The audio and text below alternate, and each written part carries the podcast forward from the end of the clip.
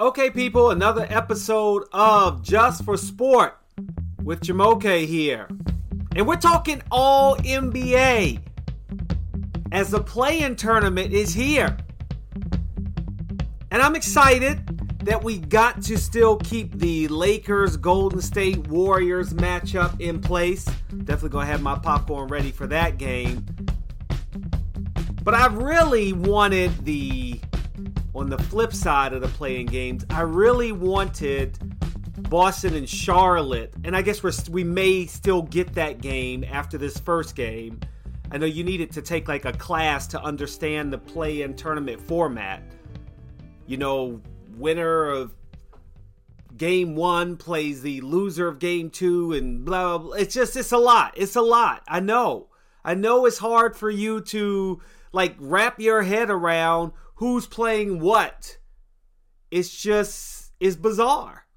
But the bottom line is Wizards and Celtics are the seventh and eighth seed, or eighth and seventh, if we say respectively. Celtics are seventh, Wizards are eighth, which means technically, if you're a Wizards fan, Celtics fan, you're excited that no matter what, we were going to make the playoffs. If the playoffs wasn't this play in tournament, then yeah, we got the seventh and eighth seed.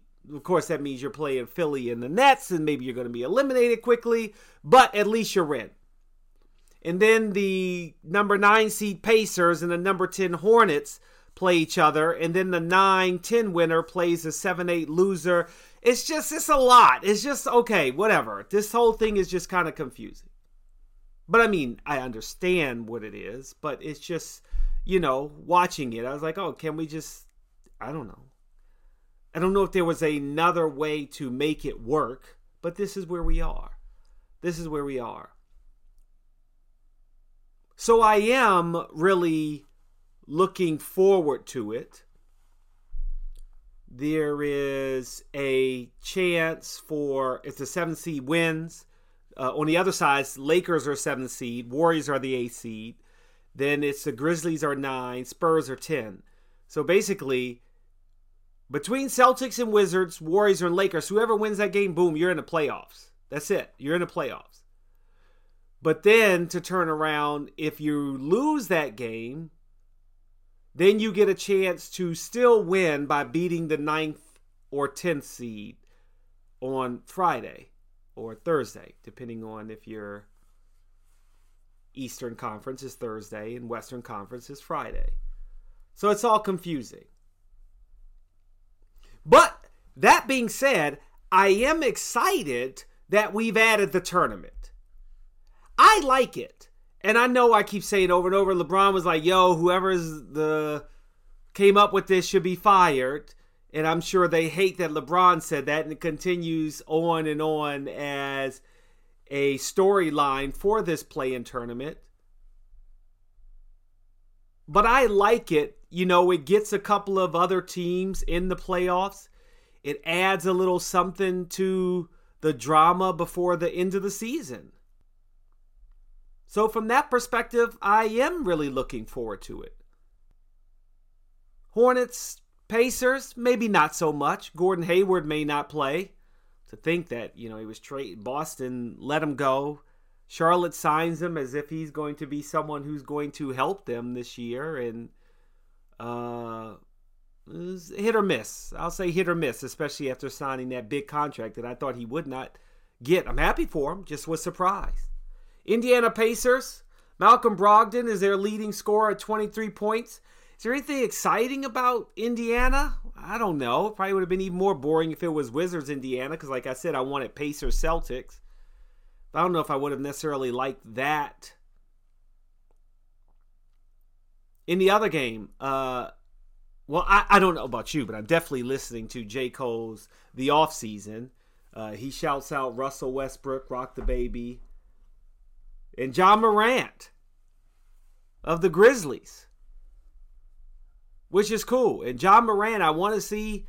I, you know, it was a shame last year that the Spurs missed the playoffs and that uh, I don't know, 19 season or 22 season win streak of making the playoffs ended, and now they're in the play-in tournament. So technically, they're not in the playoffs. But you know, yeah, I, I'm, I kind of want to see I kind of want to see Ja Morant get to the playoffs. But it's not going to be easy. It really isn't.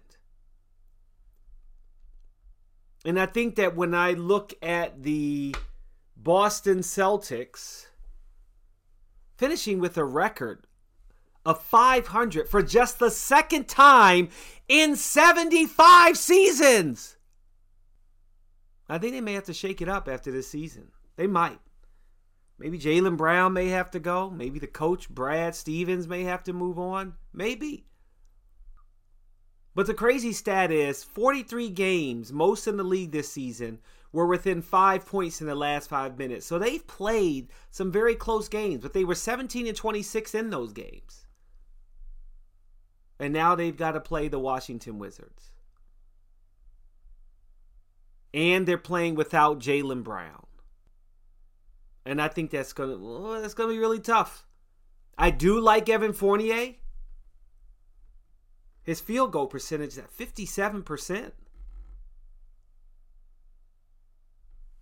He's really good. And I think that was a good pickup for them. But overall,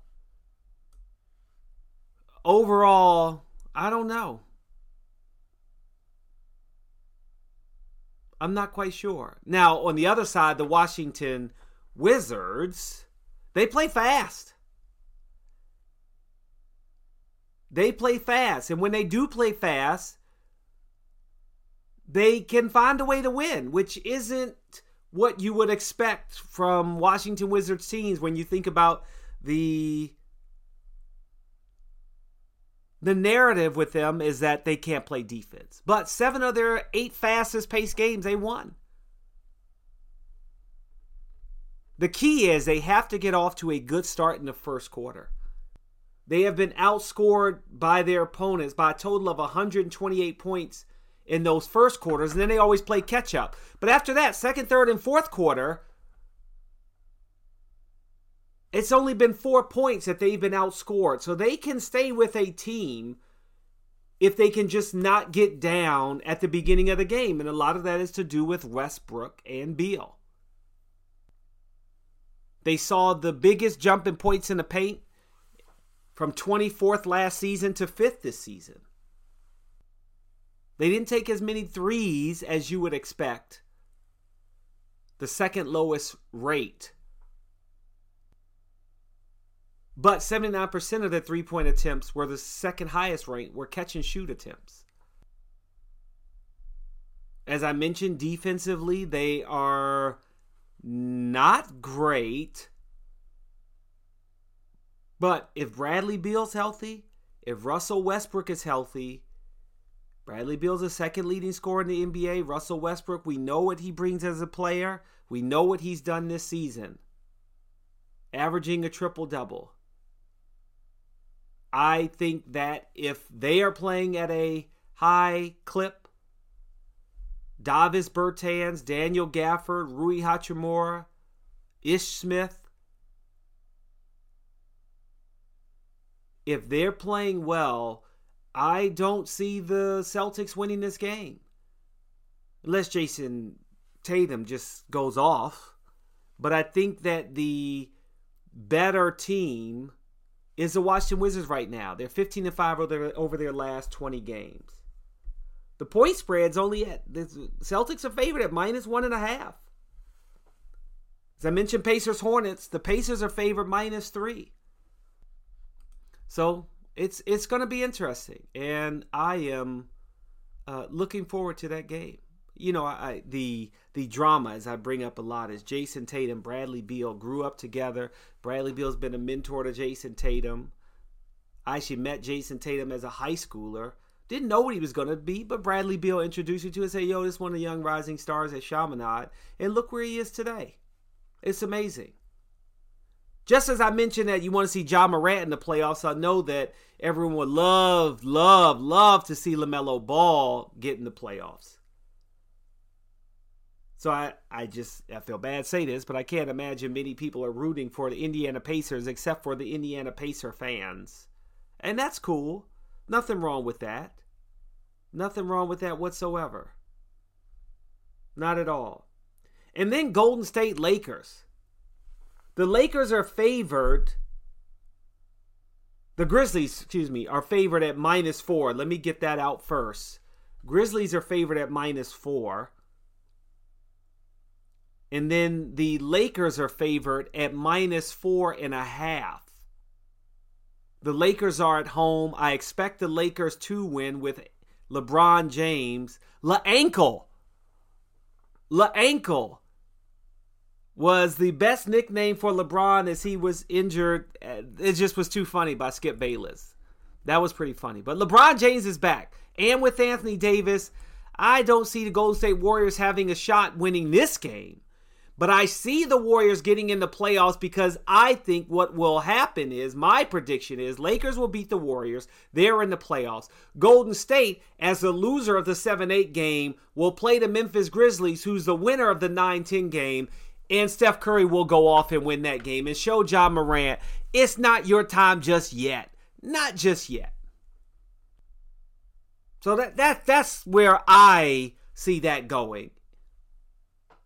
In Eastern, I think it will be a bit of the same. Celtics will lose to the Wizards, but I think they have enough to beat the Hornets or Pacers, and they're in. And and that's where I think we are.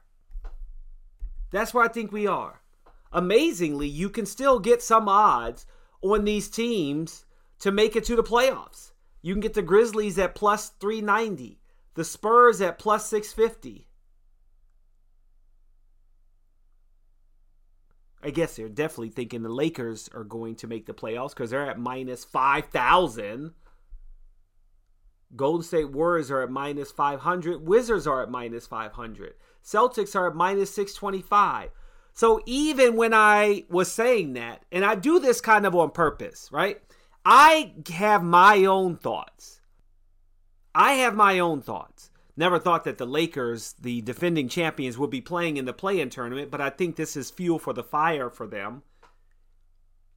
But I pick, these are the teams that I think are going to make the playoffs. And of course, I look at the odds right after that, which I purposefully wait till after I make my decision. And then I look at what DraftKings says. All the teams I say are going to make it, they say are going to make it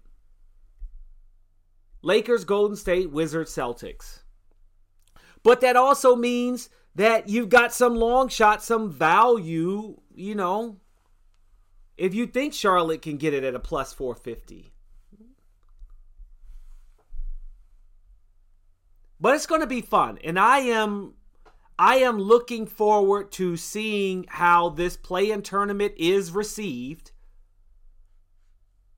Like I said, I am excited about it, but I understand that there, you know, I would say there probably is something within LeBron James that he knew, unfortunately, that the Lakers were sliding and he was maybe going to end up in the play-in game and he didn't like that. So he's like, yo, I'm just going to sound off on this right now. But it's going to be fun.